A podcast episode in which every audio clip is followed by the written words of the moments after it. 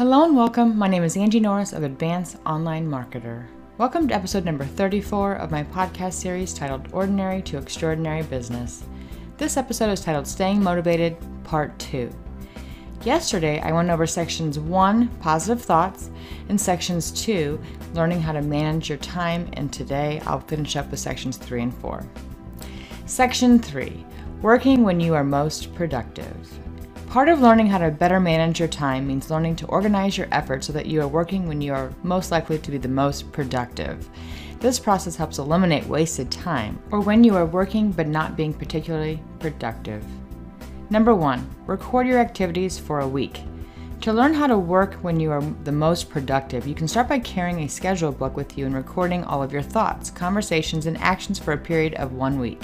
This will give you a clear understanding of how much time you spend on each activity, which will allow you to determine which activities are productive and which are less than productive. Number two, create a schedule for only the most productive activities. Once you understand which activities are productive and which are wasting your time, you can go about ensuring that you only schedule your time around the productive activities.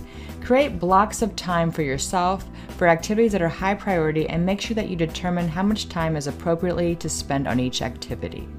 Number three, have discipline. Once you understand where and when you are spending your time on both productive and unproductive activities, have enough discipline to appropriately schedule your time. Number four, plan your day. Take thirty minutes or so at the beginning of each day to make detailed plans of what you plan to do and what you plan to accomplish. Make sure to plan out at least fifty percent of your daily time towards your most productive activities.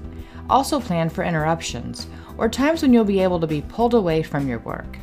Decide what you want to accomplish before every meeting or telephone call to make each more productive.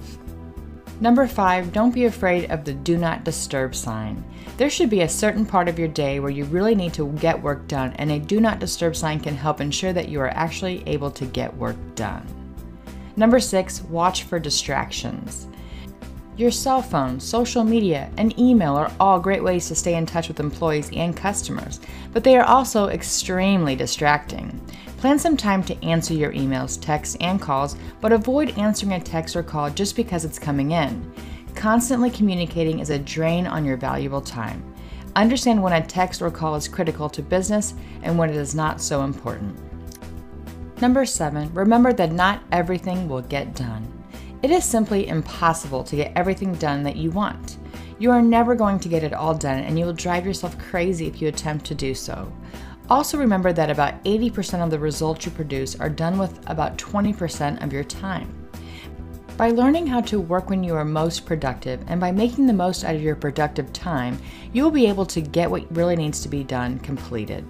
Section four, tips for maintaining motivation. There are other things you can do to make sure that you stay motivated to keep working towards success on a daily basis. Number one, alter your routine. Routines often become depressing reminders of the daily grind. By altering your routine, even by the slightest bit, you may be able to create a fresh new feeling. This could mean having a meeting outdoors or in a coffee shop. Anything that represents something different from your everyday life can have a very refreshing effect on you and your employees. Number two, move around. This one may sound simple, and that's because it is, but walking or moving around often can help break up the day and keep you motivated. It is also better for your physical and mental health to move around every thirty minutes or so. Number three, offer incentives for productivity. Offering incentives for yourself and your employees in exchange for reaching certain goals helps with motivation. Incentives are fun ways to keep everyone focused on the company and its goals. These incentives don't have to be related to money either. They can be fun things like lunches, massages, prizes, promotions, and even trips. Even the smallest incentive can have a big effect. Number four, learn more about your market. Constantly expanding your knowledge about your business's market will help fuel new ideas and new concepts. This will in turn will keep you motivated to expand your company and to keep up with the modern trends of the business. This will also help keep your business always moving in the right direction and will allow you to better your understanding of what your customers really want. Number five, there is always tomorrow. As an entrepreneur, there are going to be days when you don't get it right. It is important to remember that there is always tomorrow.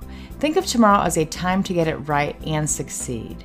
So if today doesn't go well, there is always the chance that tomorrow will be amazing. Number six, try to have some fun. Adding a little bit of fun into your daily life will make your daily tasks more enjoyable and easier to deal with. Number seven, treat the motivation process like a daily task. Every business has daily and weekly tasks that need to be completed so the business can remain operational. This includes the process of motivating yourself and your workers. So make sure that you treat it as such. Finding ways to stay motivated is essential to keeping your company operational, so make this process part of your everyday tasks. I hope you are enjoying episodes from the Ordinary to Extraordinary Business podcast. If you are ready to escape the ordinary, please continue to listen.